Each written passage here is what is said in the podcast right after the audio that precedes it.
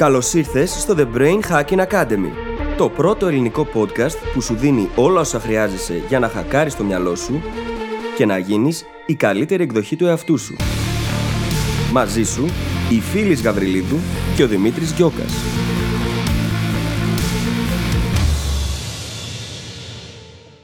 Γεια σου Brain Hacker και καλώς ήρθες σε ένα ακόμη επεισόδιο του The Brain Hacking Academy.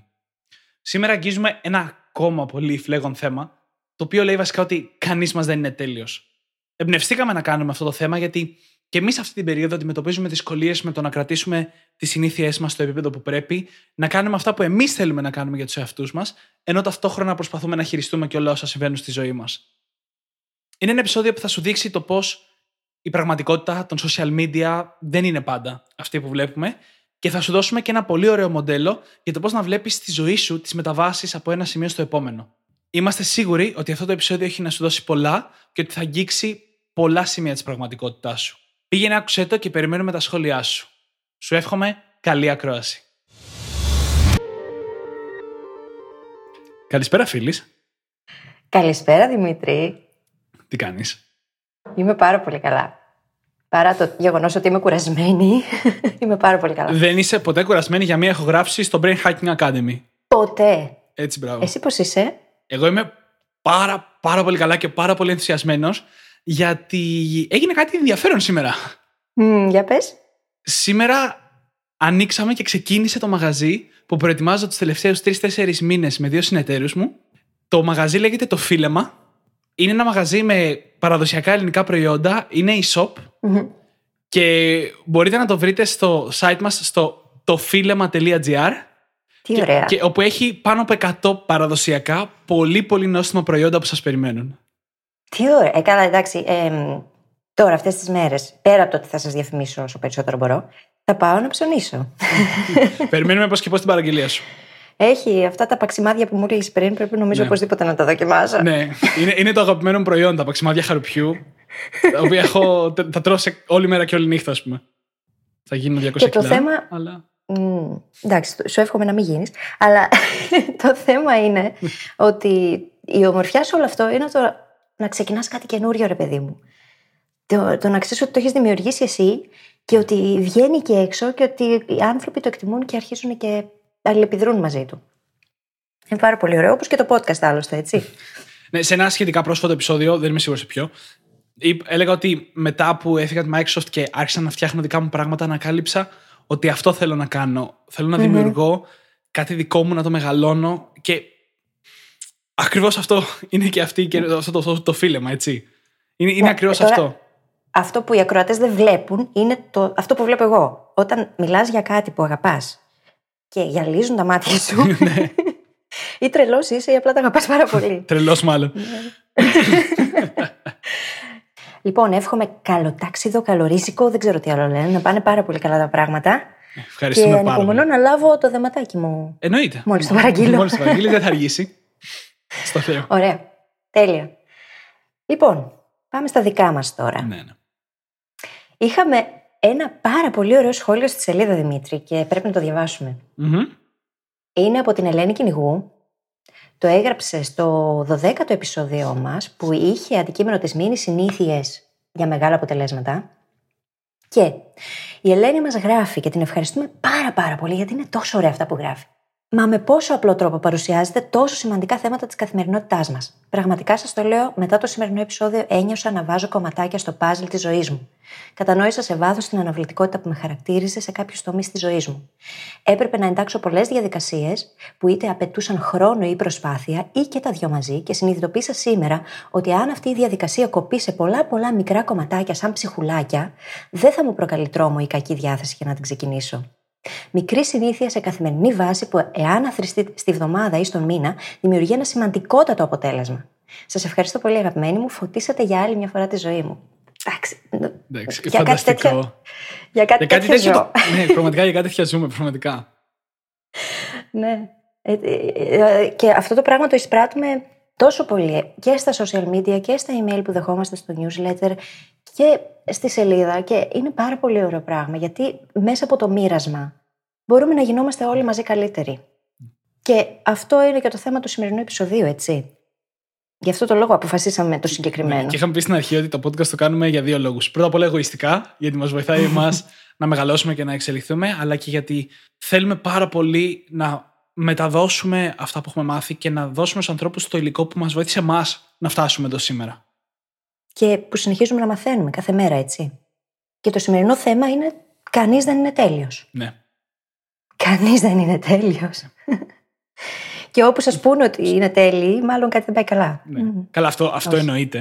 Αυτό εννοείται. Ναι. Ενώ όποιος το λέει, συνήθως προσπαθεί απλά να βγάλει μια εικόνα που ποτέ δεν ισχύει. Και είναι, είναι mm ακριβώς το αντίθετο από, από αυτό που λέγαμε. Δηλαδή, φτάνεις μέχρι ένα σημείο. Αυτό όμως δεν σημαίνει ότι δεν υπάρχουν προβλήματα, έτσι.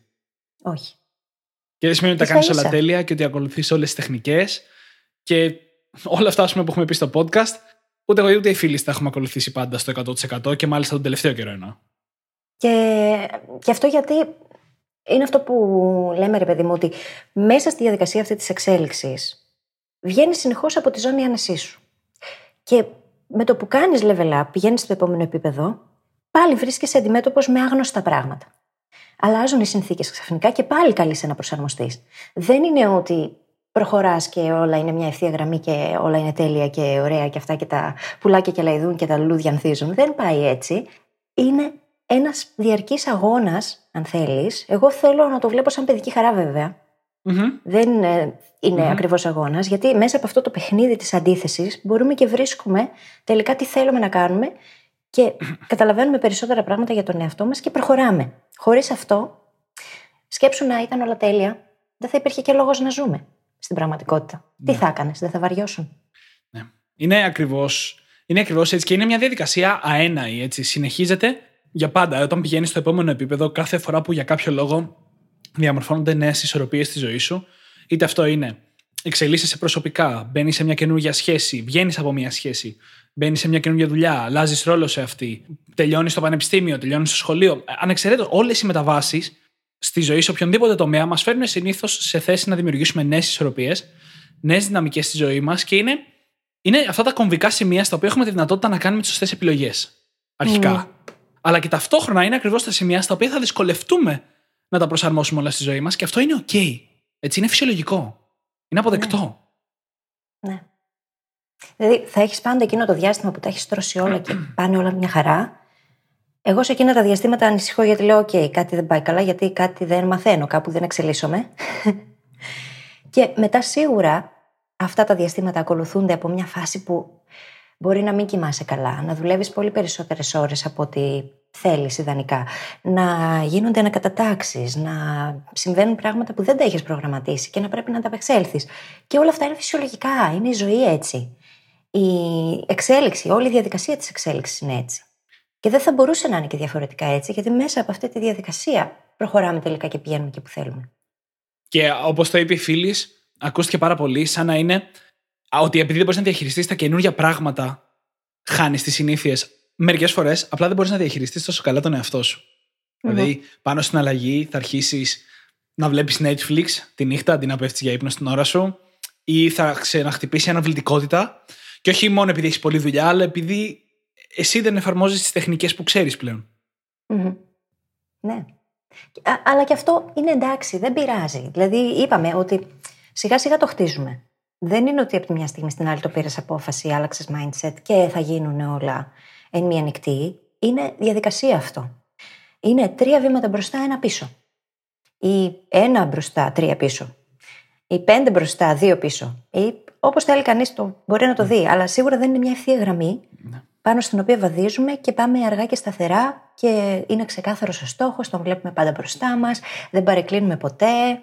Όπως και εμείς, όταν ξεκινήσαμε το podcast, δεν ήταν τα πράγματα πάντα σε κάθε φάση ιδανικά, γιατί είμαστε δύο άνθρωποι, συν κάποιοι συνεργάτες.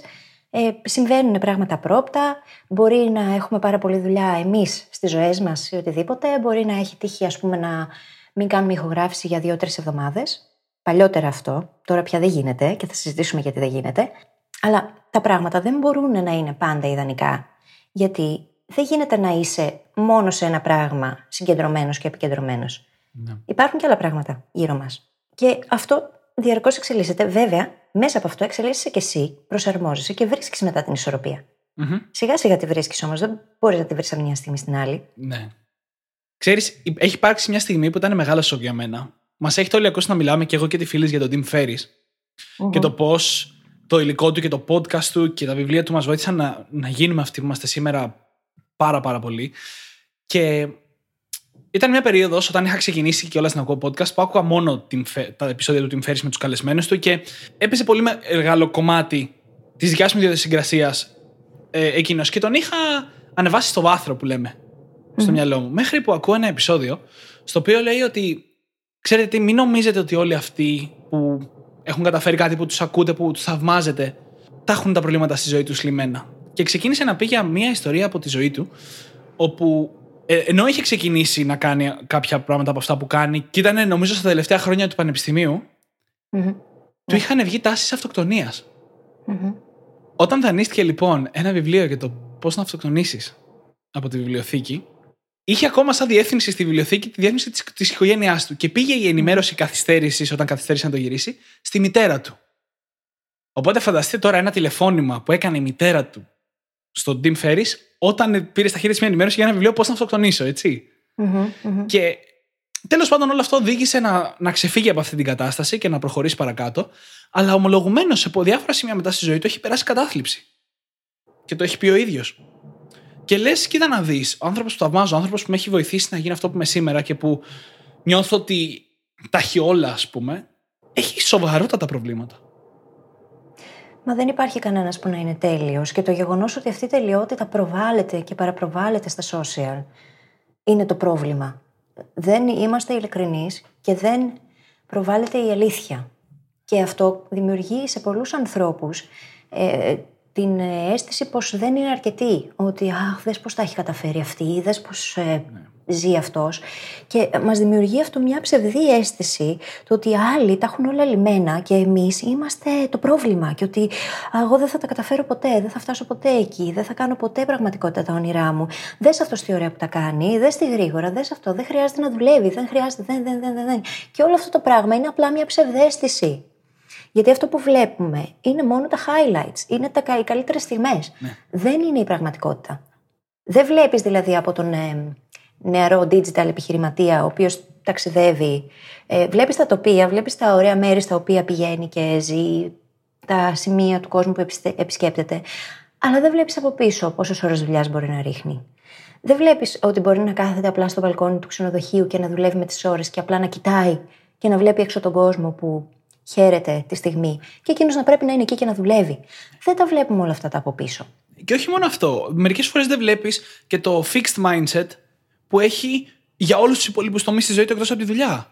Ναι, ναι. Μπορεί ναι. να είναι ένας άνθρωπος ο οποίος δεν μπορεί να σταυρώσει σχέση, ας πούμε, γιατί δεν μπορεί να επικοινωνήσει καλά με άλλους ανθρώπους, αλλά στη δουλειά του θα πηγαίνει πάρα πολύ καλά. Δεν είναι, η ζωή δεν είναι ένας τομέας. Δεν είναι πόσο ταξίδια κάνω ή πόσο καλά τα πάω επαγγελματικά ή πόσους followers έχω στο, στα social media, ας πούμε. ναι. Έτσι είναι. Είναι σαν αγώνας ποδοσφαίρου να βλέπεις μόνο τα γκολ. Μπράβο. Ακριβώς. Τι ωραία παρομοίωση. ε, και το θέμα είναι ότι εμ, σε εμάς φτάνει αυτό το μήνυμα. Αλλά το τι κάνουμε μαζί του έχει να κάνει με το ίδιο μας το mindset, με τον τρόπο που σκεφτόμαστε τα πράγματα, με τον τρόπο που βλέπουμε τον εαυτό μας. Και πρέπει να καταλάβουμε ότι είναι ok το να μην τα καταφέρνεις πάντα. Είναι ok το να πηγαίνεις πίσω κάποιες φορές. Είναι ok το να μην ε, έχεις βάλει τις συνήθειές σου ακόμα σε τάξη και καμιά φορά να χάνεις τον ύπνο σου, ας πούμε. Είναι ok το να μην πας στο γυμναστήριο για δύο εβδομάδες μια φορά. Γιατί όντως δεν μπορείς, γιατί το σώμα σου σου λέει κάτι στα αυγά σου, είμαι κουρασμένο, δεν αντέχω άλλο. Είναι ok όλα αυτά. Δεν χρειάζεται να είμαστε σε έναν διαρκή αγώνα. Και είμαστε όλοι το ίδιο έτσι. Όλοι είμαστε στην αρένα. Δεν υπάρχει κάποιος που να, να είναι έξω από αυτό. Ναι. Όλοι το ζούμε. Το θέμα είναι τι προβάλλεται. Και εμάς αυτό που μας αρέσει εδώ είναι το γεγονός ότι συζητάμε για τέτοια πράγματα ανοιχτά. Γιατί και εμείς είμαστε μέσα σε αυτό το παιχνιδι Δεν λέμε ότι τα έχουμε καταφέρει και ότι άμα αν δείτε είμαστε γκουρού και σας τα λέμε όλα και τα έχουμε λύσει όλα. σα ίσα, ακριβώς επειδή είμαστε μέσα σε αυτό, μπορούμε και μιλάμε γι' αυτό. Ναι.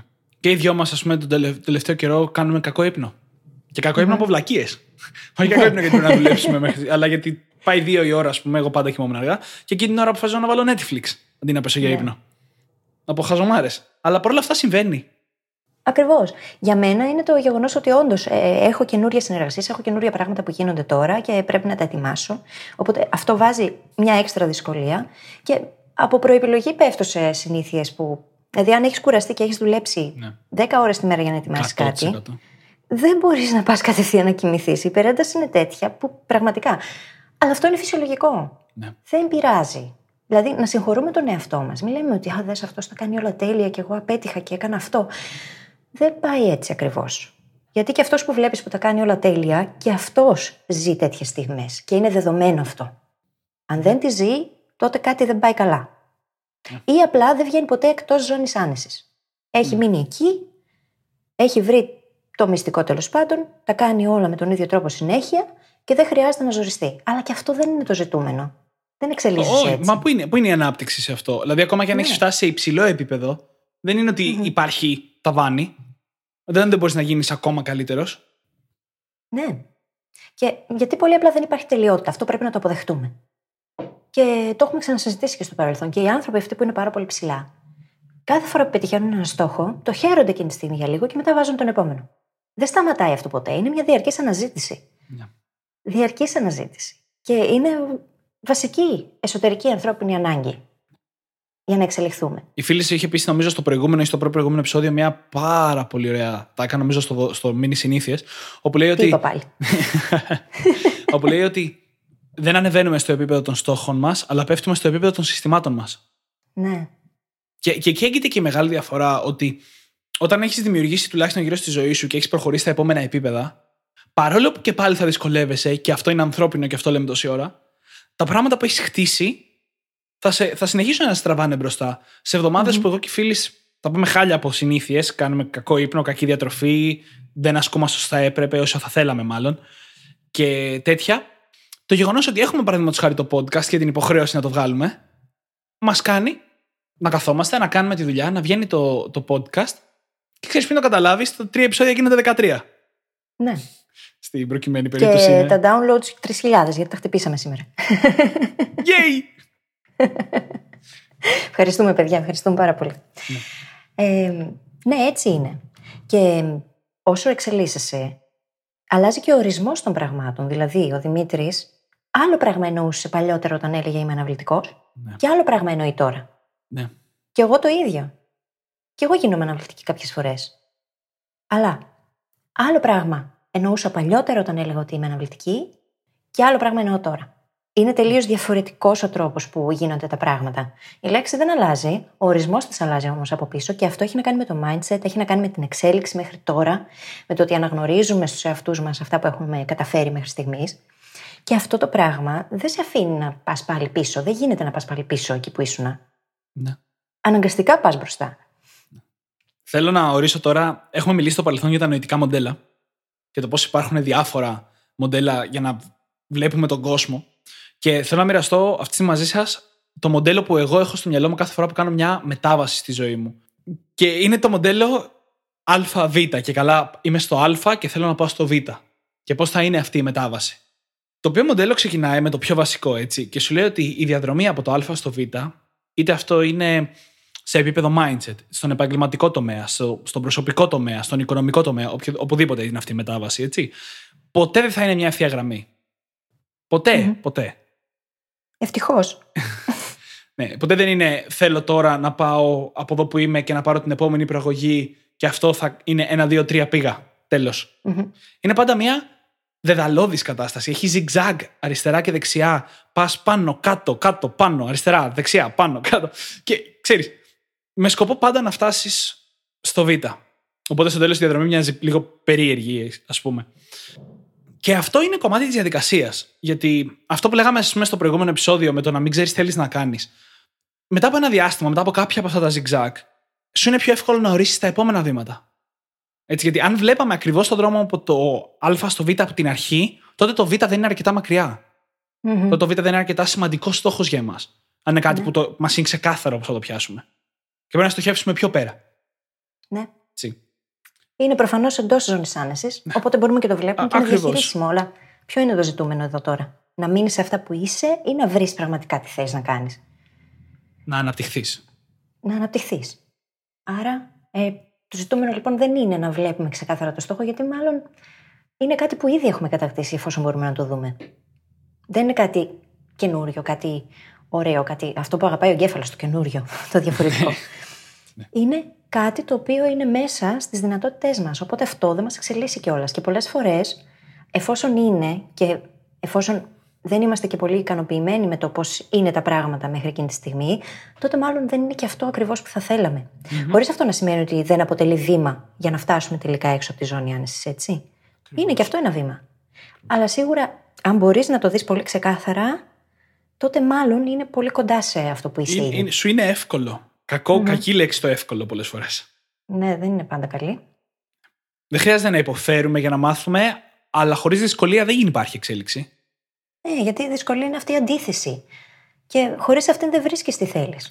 Και είναι και άλλα πράγματα. Χωρίς δυσκολία δεν έχεις λόγο να εφ- εφαρμόσεις τη δημιουργικότητά σου.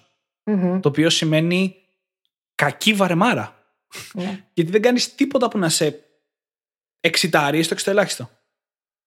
Και μια και ανέφερες τη δημιουργικότητα, να πούμε ξανά, γιατί το έχουμε πει σε προηγούμενο επεισόδιο, ότι καταρχάς ψηφίστηκε για το 2019 η σημαντικότερη δεξιότητα που ζητούν οι εταιρείες Ναι. από τους εργαζόμενου τους, έτσι, οι επιχειρήσεις. Πέρα από αυτό, υπάρχει ένας πάρα πολύ μεγάλος οργανισμός, από το 1954, αν θυμάμαι καλά, ο Cannes Lions Awards, που απονέμει βραβεία δημιουργικότητας σε μεγάλες εταιρείες. Βραβεία δημιουργικότητας. Και από τα στατιστικά των εταιρεών που έχουν μελετήσει, έχουν δει ότι οι εταιρείες που επενδύουν συνειδητά στη δημιουργικότητα έχουν, νομίζω, 64% τουλάχιστον αύξηση στο τζίρο τους, έχουν τουλάχιστον 70% αύξηση σε μετοχ- μετοχικά κεφάλαια. Τώρα μπορώ να τα μπερδεύω και να τα λέω λάθος, αλλά έχω γράψει ένα άρθρο γι' αυτό, οπότε μπορείτε να το βρείτε και τα στατιστικά. Αλλά δες τώρα πόσο σημαντικό πράγμα είναι αυτό. Οι δυσκολίες που αντιμετωπίζουμε στη ζωή μας μας βάζουν αναγκαστικά, μας αναγκάζουν να γίνουμε δημιουργικοί για να λύσουμε τα πράγματα. Που σημαίνει ότι εκείνη τη στιγμή μπορεί τα πάντα να πηγαίνουν στραβά, αλλά εσύ καλλιεργείς μια δεξιότητα η οποία είναι πάρα πολύ σημαντική για τη ζωή σου. Ναι. Τίποτα δεν πάει χαμένο. Τίποτα. Όχι. Τίποτα. Και όσοι βρίσκονται έστω και Στιγμή λίγο. στην- υπερσυλλογής. Και όσοι βρίσκονται έστω και λίγο στην διαδικασία έβρεσης εργασίας έχουν ακούσει για τα soft skills. Που δεν είναι, ξέρω, προγραμματισμό ή ξέρω να χρησιμοποιώ το Excel, αλλά είναι. Έχω δημιουργικότητα, μπορώ να παίξω καλά μέσα σε ομάδα. Και είναι γνωστό πλέον ότι οι επιχειρήσεις αυτά ψάχνουν. Ναι. Ψάχνουν άτομα πλέον, όχι επαγγελματίες σε συγκεκριμένα αντικείμενα. Και κακώς αποκαλούνται soft skills έτσι, γιατί μόνο soft δεν είναι. Κακώς. Είναι πιο σημαντικά από όλα τα άλλα. Γιατί στην πραγματικότητα, αυτό το συζητούσαμε πριν ξεκινήσουμε την ηχογράφηση. Δεν έχει να κάνει με τη γνώση αυτή καθ' αυτή που έχουμε συγκεντρώσει στη ζωή μας, αλλά με την ίδια τη σοφία για το πώς μπορούμε να αξιοποιήσουμε αυτή τη γνώση, να τη συνδυασουμε και να μπορέσουμε έτσι να δημιουργήσουμε πράγματα και περιβάλλοντα τα οποία δεν έχουν ξαναυπάρξει. Εκεί είναι όλη η δουλειά. Στα soft skills, λοιπόν. Στη σοφία, στο πώς να συγκεντρώσεις, να συνδυάσει όλη αυτή τη γνώση που έχεις, έτσι ώστε να κάνεις κάτι μοναδικό εσύ. Και να ξεχωρίσεις εσύ στο σημείο τομής όλων αυτών των γνώσεων και δεξιοτήτων που έχεις συγκεντρώσει. Είναι αυτό που πρεσβεύει το meta-learning. Γιατί είναι τόσο σημαντικό πλέον. Τόσο σημαντικό. Και πρέπει να αρχίσουμε να το αντιλαμβανόμαστε αυτό το πράγμα. Αλλά όλα ξεκινούν και τελειώνουν εκεί. Είναι η δημιουργικότητα, η οποία έχει κάποιες πολύ βασικές προποθέσει, οι οποίες είναι απαραίτητες για να μπορείς να είσαι δημιουργικός, έτσι. Αλλά δεν θα το αναλύσουμε τώρα σε αυτό το επεισόδιο, νομίζω. αυτή είναι Έχουμε μια αναλύσει συζήτηση. και πολλά πράγματα στο τρίτο μας επεισόδιο για τη δημιουργικότητα. Οπότε για περισσότερα πάνω σε αυτό μπορείτε να πάτε να ακούσετε το συγκεκριμένο επεισόδιο. Γυρνώντας τώρα στο μοντέλο, έτσι. Ναι. Είπαμε αρχικά ότι η διαδρομή είναι ένα μεγάλο zigzag από το Α στο Β. Ένα άλλο χαρακτηριστικό και το ψήλο είπε η φίλη νωρίτερα είναι ότι άπαξ και βγεις στο δρόμο, είναι σχεδόν αδύνατο να γυρίσεις πίσω στο Α. What has been seen ca- cannot be unseen. ναι, ακριβώς αυτή, αυτή η ατάκα που λέει ότι ό,τι έχεις δει δεν μπορείς να το ξεδείς, ας πούμε. ναι. Και στην προκειμένη περίπτωση έχει να κάνει με το, με το τι βλέπεις από άποψη mindset, από άποψη κοσμοθεωρίας. Αν έχεις ακούσει το πρώτο μας επεισόδιο, μακράν το πιο δημοφιλές επεισόδιο ναι, ναι, ναι. του podcast μας, θα έχεις ακούσει πράγματα που τουλάχιστον ένα σημείο εκεί μέσα θα έχει αλλάξει τον τρόπο που βλέπεις τον κόσμο, έτσι, τη, την κοσμοθεωρία. Δεν μπορείς να γυρίσεις πίσω από αυτό. Μμμ. Δεν είναι δυνατόν. Άπαξ και δεις πράγματα για τον κόσμο, για το ότι κοίτα να δεις όλα τελικά γίνονται. Κοίτα να δεις υπάρχει τρόπος. Κοίτα να δεις, μπορώ να δουλέψω τον εαυτό μου με, με δεδομένο τρόπο και να πάω στο επόμενο επίπεδο. Το ίδιο μπορώ να δουλέψω στη σχέση μου, μπορώ να δουλέψω καλύτερα στη δουλειά μου, μπορώ να μάθω καλύτερα στο πανεπιστήμιο. είναι πάρα πολύ δύσκολο μετά να γυρίσεις στο παλιό σύστημα ακριβώς όπως ήταν. Γιατί θα λες, τι κάνω τώρα. Ακριβώς. Φαντάσου λοιπόν πως είμαστε στο Matrix, είσαι ο Νίο και είμαστε ο Μορφαία. Και είμαστε σε εκείνη τη στιγμή που σου δίνουμε το κόκκινο ή το μπλε χαπάκι. Τη στιγμή που πάτησες play, λοιπόν, φίλη ακρότη και φίλη ακροάτρια, πήρες το κόκκινο χαπάκι. Και δεν υπάρχει γυρισμός. Ναι. Μου αρέσουν τόσο πολύ τα references σε ταινίες. Εντάξει, φανταστική παρομοίωση. Όλοι ξέρουμε πόσο Ναι. πολύ μου αρέσει η πρώτη ταινία του Matrix. ναι. Ε, ναι, και είναι, είναι αυτό είναι απλά πάρα πολύ σημαντικό γιατί βγάζοντας τον εαυτό σου στο ταξίδι, και λέγαμε στο προηγούμενο επεισόδιο πώ το ταξίδι έχει σημασία, τον βάζεις απευθεία σε μια διαδικασία ανάπτυξης, γιατί όλο αυτό που συζητάμε αυτό είναι μια διαδικασία ανάπτυξης, έτσι. Στην οποία θα έρθουν και μικρές αποτυχίες. Μμμ. Μικρές αποτυχίες του στυλ δεν κατάφερα να ακολουθήσω τις συνήθειες που έβαλα να κάνω, δεν μου βγήκε αυτό όσο καλά νόμιζα ότι θα μου βγει κτλ. κτλ. Αλλά είσαι στο δρόμο, πηγαίνεις προς το Β. Μμμ. Και αυτό είναι το σημαντικό. ναι. Και, και υπάρχει άλλο ένα μαγικό πηγαίνοντας προς το Β, έτσι, που έχει να κάνει με τις αποδεκτές συμπεριφορές. Μμμ. Και το μοντέλο, αυτά τα τρία στοιχεία, έτσι. Έχει τη δεδαλώδη διαδρομή, το δεν μπορείς να γυρίσεις πίσω και τις αποδεκτές συμπεριφορές. Οι, ο- το- οι οποίες λένε ότι όσο πηγαίνεις προς το Β, έχεις περιθώρια να κάνεις λιγότερες βλακίες. Να το πω έτσι. Μμμ. Είναι αυτό που είπε η Ήλις νωρίτερα με το podcast. Πριν ακριβώς αρχίσουμε, που είχαμε κάνει όμως ηχογραφήσεις, κάποια στιγμή κάναμε και ένα μήνα να κάνουμε ηχογράφηση. Ναι. Το οποίο μικρές δικαιολογίες μας εμποδίσανε από το να το κάνουμε και ταυτόχρονα χάλασε την ποιότητα του επεισοδίου που κάναμε μετά από ένα μήνα κενό. ναι. Γιατί είμαστε, συν- ήμασταν, τώρα είμαστε συνηθισμένοι, μας βγαίνει πιο εύκολα, βγαίνουν καλύτερα τα επεισόδια κτλ. κτλ. Τώρα πια δεν έχουμε αυτή την πολυτέλεια. Έχουμε δεσμευτεί ότι κάθε εβδομάδα, κάθε Τρίτη θα έχεις ένα επεισόδιο και ό,τι και να γίνει θα κάτσουμε, θα ηχογραφήσουμε, θα το ετοιμάσουμε και αυτό το επεισόδιο θα βγει. Έτσι, οπότε, έχοντας φτάσει στο Β και τώρα πηγαίνοντας προς το Γ, οι αποδεκτές συμπεριφορές έχουν αλλάξει. Μμμ. Το οποίο ταιριάζει πάρα πολύ με αυτό που λέγαμε. Πέφτεις στα συστήματά σου. ναι. Όσο πηγαίνεις παρακάτω, χτίζεις συστήματα. Συστήματα που σε βοηθάνε στις δύσκολες μέρες, στις μέρες που δεν κοιμήθηκες καλά, που δεν έχεις φάει καλά, που έχεις απλά πεθάνει σε ένα καναπέ και βλέπεις όλη μέρα Netflix, ας πούμε. να μην πηγαίνουν όλα ταυτόχρονα κατά διαόλου. ναι. Ακριβώς το ίδιο που συνέβαινε με μένα και την αναβλητικότητα. Είναι αυτό γιατί πλέον δεν αφήνεις τον εαυτό σου την επιλογή. Δεν έχεις επιλογή. Αυτό θα γίνει. Δηλαδή, βρέξει, χιονίσει το επεισόδιο, ηχογραφείται και ετοιμάζεται. Ή τα επεισόδια. Γιατί έχουμε κάνει και back to back και διπλή, ας πούμε. Ε, αυτό όμως δεν μπορούσαμε να το κάνουμε από την αρχή. Είναι κάτι που το χτίζεις στην πορεία. Και κάτι ακόμα που είπες πριν, που αξίζει να δώσουμε βαρύτητα. Τα λάθη, οι μικρές πτώσεις, οι μικρές ματαιώσεις που μπορεί να έχουμε πόσο σημαντικά είναι για να μάθεις να πας παρακάτω. Άμα δεν την πατήσεις, πώς θα ξέρεις; Πώς θα ξέρεις τι θα κάνεις μετά; Πρέπει να γίνει το λάθος. Και μάλιστα αυτό είναι και ένα από τα posts που κάναμε πρόσφατα. Ότι στην πραγματικότητα είναι κατάρατο να σου πηγαίνουν από την αρχή όλα καλά. Δεν είναι καλό πράγμα. Το έχει πει ο Ρόμπερτ Γκριν. Είναι, ναι. Είναι γιατί όταν ξεκινάς κάτι καινούριο και θα φέρω παράδειγμα το μαγαζί που ανοίξαμε, έτσι. Ξεκινήσαμε νομίζω ότι έχουμε να κάνουμε πέντε πράγματα και τελικά προκύψανε άλλα 25 και άλλα 10 προβλήματα. Όπως με το podcast. Ακριβώς όπως και με το podcast. αν, είχαμε, αν είχαν πάει όλα τέλεια εξ αρχής και ήταν ακριβώς όπως τα είχαμε προβλέψει, θα είχαμε μάθει κάποια πράγματα. Αλλά αυτά που έχουμε μάθει τώρα, είτε ξεκινώντας το podcast, το μαγαζί, είτε οτιδήποτε, είναι τόσο συγκλονιστικά περισσότερα. Που μόνο από αυτά τα δύο project, μόνο από αυτά τα δύο project, εγώ είμαι διαφορετικός επαγγελματίας χάρη σε αυτά που έμαθα. Και εγώ το ίδιο. Και εγώ το ίδιο. Δεν γίνεται χωρίς όλη αυτή τη διαδικασία. Και γι' αυτό το λόγο τώρα είμαστε σε θέση να βοηθάμε άλλους ανθρώπους να τα κάνουν σε πολύ λιγότερο χρόνο. Με όλο το know-how, χωρίς τα λάθη. Αυτή είναι η μαγεία όλου αυτού του πράγματος. Και, και αυτό ακριβώς είναι το μοντέλο από, από το Α στο Β, έτσι, που λέει, που μας δείχνει πρώτα απ' όλα πώς πραγματικά μοιάζουν οι μεταβάσεις. Για να έχουμε μια ιδέα στο μυαλό μας κάθε φορά που μπαίνουμε, που είμαστε μπροστά σε μια τέτοια μετάβαση, πώς περίπου θα μοιάζει, μακροσκοπικά, και ταυτόχρονα που μας δείχνει ότι αξίζουν οι μεταβάσεις. Ναι. Γιατί όταν φτάσουμε στο Β, που και πάλι δεν είμαστε τέλειοι, που κάνει, γιατί κανείς δεν είναι τέλειος, έχουμε, Και ούτε θα είναι, ούτε θα έχουμε είναι κάνει ποτέ. τόσο δρόμο. Ναι. Και το έχουμε ξαναπεί, να γυρνάς και να κοιτάς πίσω το δρόμο που έχεις κάνει. Πήγα από το Α στο Β και αυτό δεν σταματάει ποτέ έτσι. Πήγα από το Α στο Β και από το Β στο Γ και από το Γ στο Δ. Και τώρα παλεύω να πάω προς το Ε. Μμμ. Δεν έχω καμία σχέση με τον Δημήτρη που ήμουν στο Α. Πρόσφατα, μάλιστα, πέρναγα από αυτό το στάδιο που σκεφτόμουν, κοίτα να δεις, αν πας δύο χρόνια πίσω, ήμουν ένας τελείως διαφορετικός άνθρωπος. Θα μπορούσα να, να, να βγούμε χωριστά και να μιλήσουμε, ας πούμε, και να βλέπουμε τα πράγματα διαφορετικά. Mm. Αλλά πέντε χρόνια πίσω, πάλι άλλος άνθρωπος. Και όλα αυτά είναι μεταβάσεις που κάνουμε στη ζωή μας. Και για να γίνουνε, το έχουμε ξαναπεί, έχω περάσει πούμε, από δεκάδες ώρες να λέω πόσο αναβλητικός είμαι και γιατί είμαι αναβλητικός, να παλεύω με τον ίδιο μου τον εαυτό. Αλλά αυτό με έχει κάνει αυτό που είμαι σήμερα. Ναι.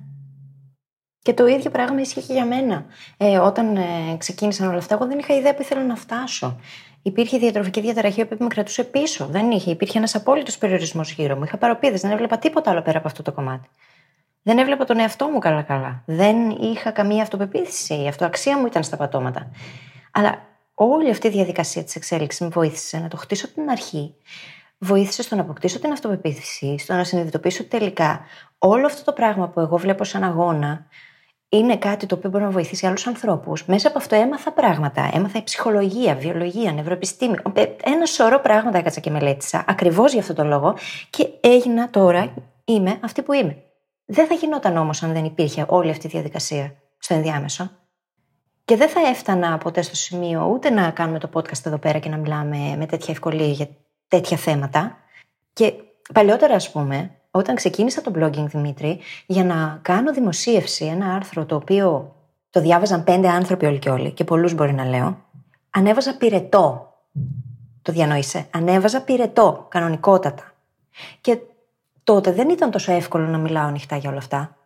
Αλλά ακριβώς επειδή μπήκα στη διαδικασία να μιλάω, γιατί ήξερα, καταλάβαινα ότι αυτό μπορεί να βοηθήσει και άλλους, επειδή εμένα πρώτα με είχε βοηθήσει το να μιλάνε άλλοι για όλα αυτά τα θέματα, βρήκα το κουράγιο και το έκανα. Και σιγά σιγά αυτό το πράγμα χτίστηκε και δημιούργησε momentum. Όλη αυτή την, ε, όλο αυτό το ρυθμό που υπάρχει τώρα, ρε παιδί μου, ναι. στη ζωή μου και στη δική σου ζωή, από τη δική σου ιστορία. Ναι. Και παρόλα αυτά, πόσες νύχτες έχουν πάει χαμένες στο Netflix, έτσι; Ε, τι να κάνουμε τώρα, είμαι εθισμένη κι εγώ. Δεν μπορώ να κάνω κάτι. το, λέω, το, λέω, μα το λέω για καλό, το λέω για καλό, το λέω ότι ναι, ναι, είμαστε ναι. άνθρωποι. Και ναι. Και το λέω αυτό να ξέρετε ως ένας άνθρωπος ο οποίος κατηγορεί πάρα πολύ τον εαυτό του. Μετά φανταστείτε mm. πόσο βρήσιμο τρώει ο Δημήτρης. Από τον Δημήτρη. ναι. δεν, δεν μπορείτε να φανταστείτε. Και είμαι και εγώ στη διαδικασία να το σταματήσω αυτό. Ακόμα και αυτό που συζητάμε σε αυτό το επεισόδιο είναι κάτι που εγώ ίδιος κάνω struggle. Δυσκολεύομαι ναι, με αυτό. Είναι κομμάτι της διαδικασίας και όλα αυτά που συζητάμε εδώ. Ποτέ δεν λες πράγματα, ποτέ δεν διδάσκεις πράγματα, ποτέ δεν συζητάς πράγματα που δεν πρέπει να ακούσεις κι εσύ ο ίδιος. Πάντα όλα όσα συζητάμε, κάνουμε, ασχολούμαστε, τα ενδιαφέροντά μας έχουν να κάνουν πρώτα απ' όλα με τη δική μας προσωπική βαθιά ανάγκη για εξέλιξη, για βελτίωση, με όλη αυτή την αναζήτηση που έχουμε σαν άνθρωποι. Δεν μπορεί να σε ενδιαφέρει κάτι το οποίο να μην έχεις μέσα σου για κάποιο λόγο.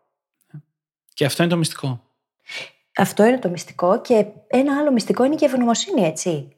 Να λέμε ευχαριστώ για όλα αυτά, να κοιτάμε προς τα πίσω, να βλέπουμε όλο αυτό το mindset που έχει γίνει, η αλλαγή και αυτό είναι στην ουσία που σου δίνει την έμπνευση για να συνεχίσεις μετά. Δεν μπορείς να την πάρεις από κάπου έξω. Αλλά οφείλεις πρώτα απ' όλα να αποδεχθείς το πώς είσαι σε κάθε δεδομένη φάση, να το ευχαριστήσεις, να κοιτάξεις προς τα πίσω να δεις και τη διαδρομή που έχεις κάνει για να φτάσεις μέχρι εκεί.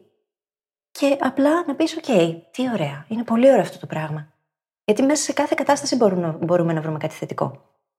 Κάθε κατάσταση, όσο αρνητική και αν είναι, πάντα υπάρχει κάτι πολύ πολύ θετικό. Πάντα μα πάντα. Και είναι σημαντικό κομμάτι η ευγνωμοσύνη. Ε, όταν ξεκίνησε για μένα όλο αυτό το ταξίδι, ένα από τα πράγματα που έκανα σαν μήνυ συνήθεια ήταν το ημερολόγιο ευγνωμοσύνης. Το είχαμε πει και σε, στο επεισόδιο mm-hmm. με τις μήνυ συνήθειες. Και έλεγα ότι θα βρίσκω κάθε μέρα, όταν ξυπνάω το πρωί και όταν πάω για ύπνο το βράδυ, τρία πράγματα για τα οποία είμαι ευγνώμων και τα έγραφα. Και μέσα στην ημέρα είχα βάλει και το τέμα ευγνωμοσύνης. Κάθε φορά που με έπιανε κόκκινο φανάρι, εγώ εκείνη την ώρα έβρισκα πράγματα για τα οποία ήμουν ευγνώμων. Και αυτό από μόνο του σε κάνει να χαμογελάσει. Αλλάζει όλο τον προγραμματισμό που έχεις εκείνη την ώρα. Δεν μπορείς να αισθάνεσαι δύο συναισθήματα ταυτόχρονα. Δεν μπορείς να αισθάνεσαι φόβο και ταυτόχρονα ευγνωμοσύνη. Δεν γίνεται. Και αυτό το πράγμα σιγά σιγά μπορεί να φαίνεται μικρό, αλλά αλλάζει τον τρόπο που σκέφτεσαι, αλλάζει όλο το mindset έτσι και βλέπεις ξαφνικά τα θετικά παντού γύρω σου. Εκπαιδεύεις το μυαλό σου να είναι ευγνώμων. Και είναι τεράστια δεξιότητα αυτή. Γιατί μετά βλέπεις μόνο τα πράγματα τα οποία σου προκαλούν αυτό το συνέστημα. Έχουμε ξαναπεί για το πώς αγοράζεις αυτοκίνητο και βλέπεις ξαφνικά το ίδιο ναι. αμάξι παντού στον δρόμο. Ακριβώς. Άπαξ και μπει σε αυτό το τρυπάκι και συνηθίσεις αυτόν τον τρόπο σκέψης, μετά αλλάζει ο τρόπος που βλέπεις τα πράγματα και αναζητάς παντού λόγους ασυναίσθητα για να χαίρεσαι και να είσαι ευγνώμων. Ό,τι και αν συμβαίνει στη ζωή. Ναι. Και μόνο αυτό να αλλάξει τη ζωή σου, θα δεις τεράστια διαφορά μέσα σε λίγες μόνο εβδομάδες, να μην πω μέρες. Τεράστια διαφορά. Ξέρεις τι, όχι απαραίτητα. Θα πούμε, καταρχάς σίγουρα θα κάνουμε ολόκληρο επεισόδιο για την ευγνωμοσύνη, γιατί είναι το μυστικό της ευτυχίας είναι βασικά. Ναι.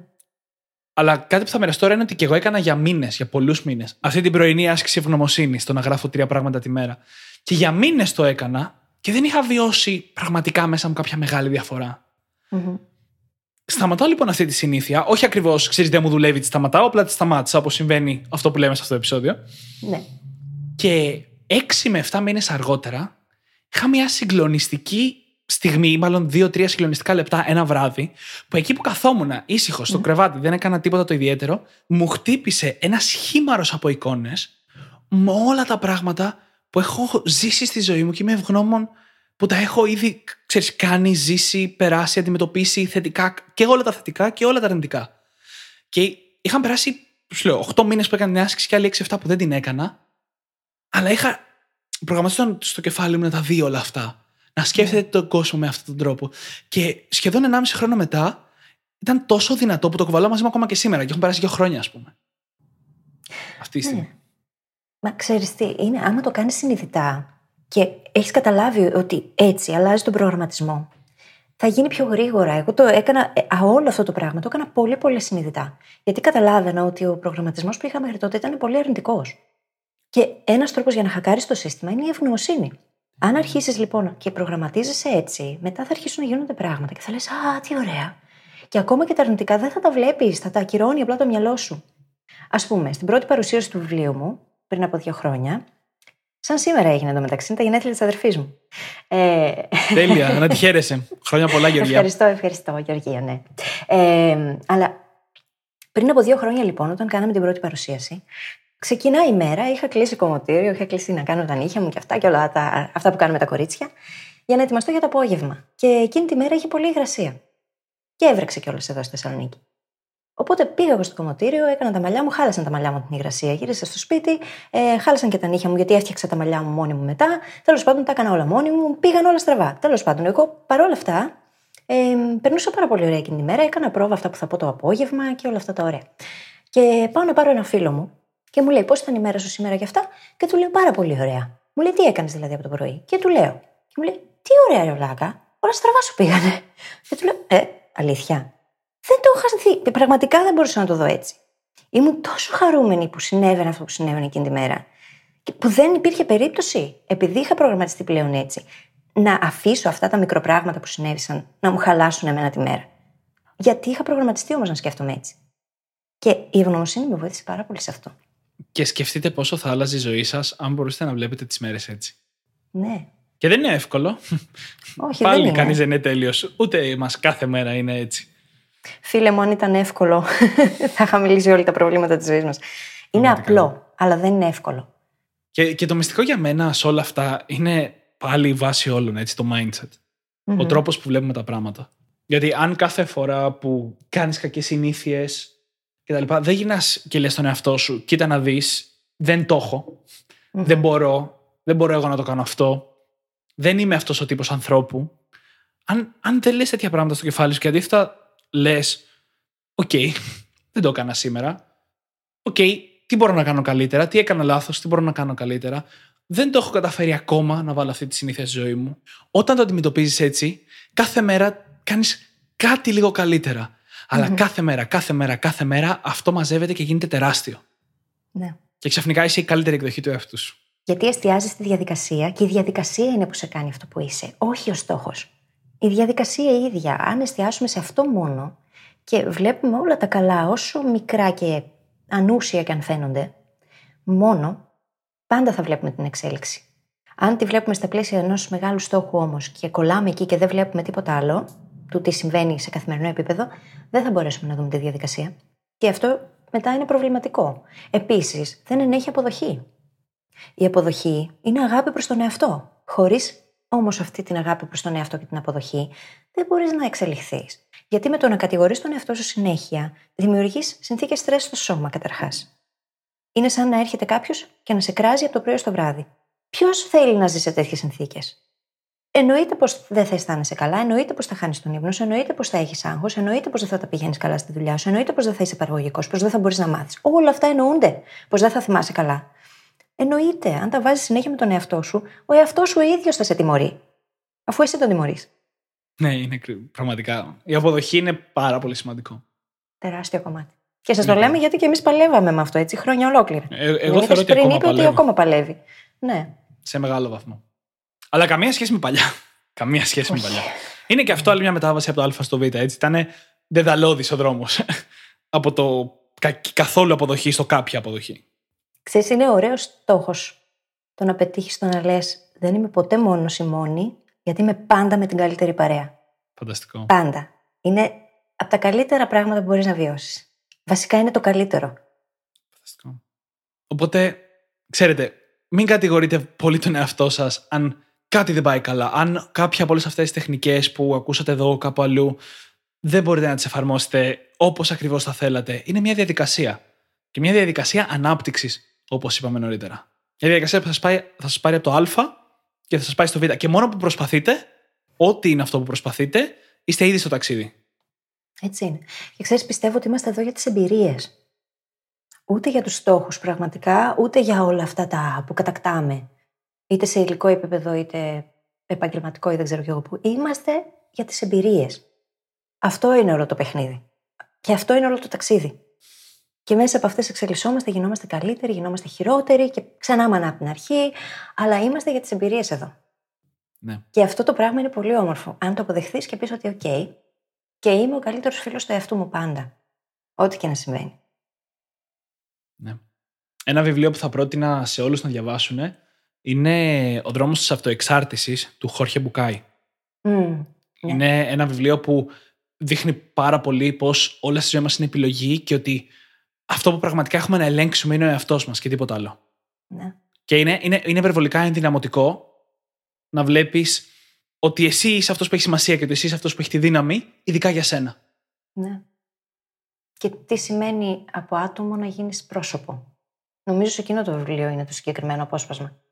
Νο- νομίζω Ή και, και εγώ. όχι. Δεν, δεν είμαι Δεν ξέρω. σίγουρος. Το δουλέψαμε στο, στον εθελοντισμό και πραγματικά ήταν και για τους ανθρώπους εκεί που είναι μεγάλης ηλικίας. Ήταν από τα πολύ πολύ δυνατά μαθήματα. Μμμ.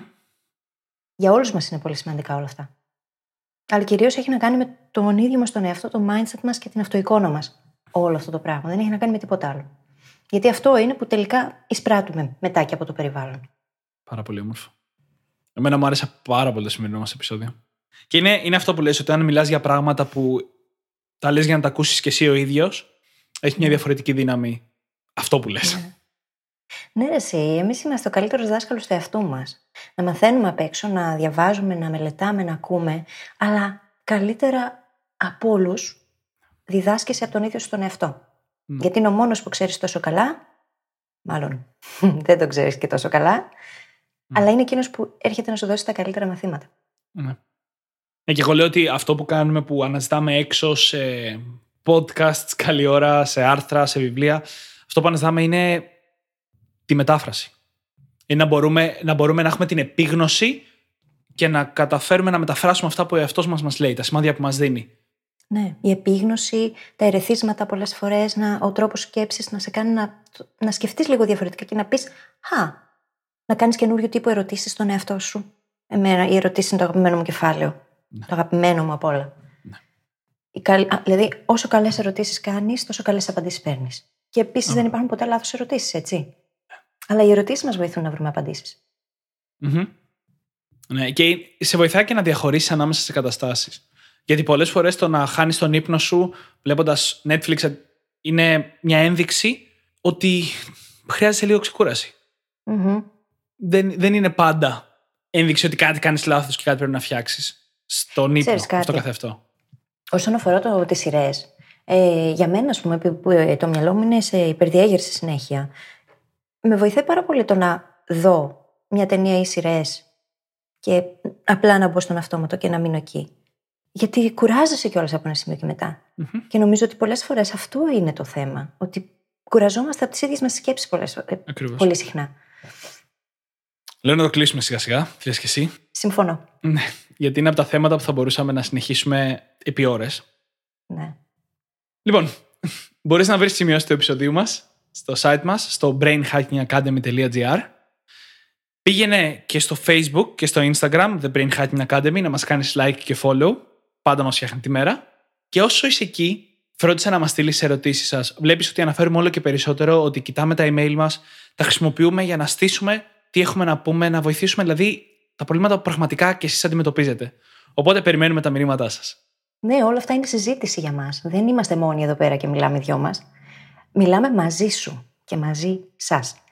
Και γι' αυτό το λόγο, όσο είσαι εκεί στη σελίδα μας, πήγαινε γράψει το newsletter μας το υπέροχο, από το οποίο θα λαμβάνεις πρώτος πρώτος ή πρώτη πρώτη όλα τα καινούργια μας επεισόδια και διάφορα άλλα πραγματάκια, όπως ερωτήσεις, όλη αυτή τη συζήτηση, πράγματα που θέλεις να ακούσεις, θα μπορείς να μας τα στέλνεις εκεί. Οπότε αν δεν είσαι γραφτεί ακόμα, κάντο τώρα. Και επίσης θα σου ζητήσουμε να πας στο iTunes, στο Stitcher, το Overcast, το Podbean ή όποια άλλη εφαρμογή μας έχεις βρει και μας ακούς και να μας γράψεις ένα υπέροχο, φανταστικό, πεντάστερο review, γιατί έτσι μας βοηθάς να διαδώσουμε το μήνυμά μας και θα το διαβάσουμε πιθανότατα και στον αέρα για να τα ακούσεις και εσύ και φίλοι σου, έτσι. Και μετά να μπορείς να καφιέσαι. Ακριβώς.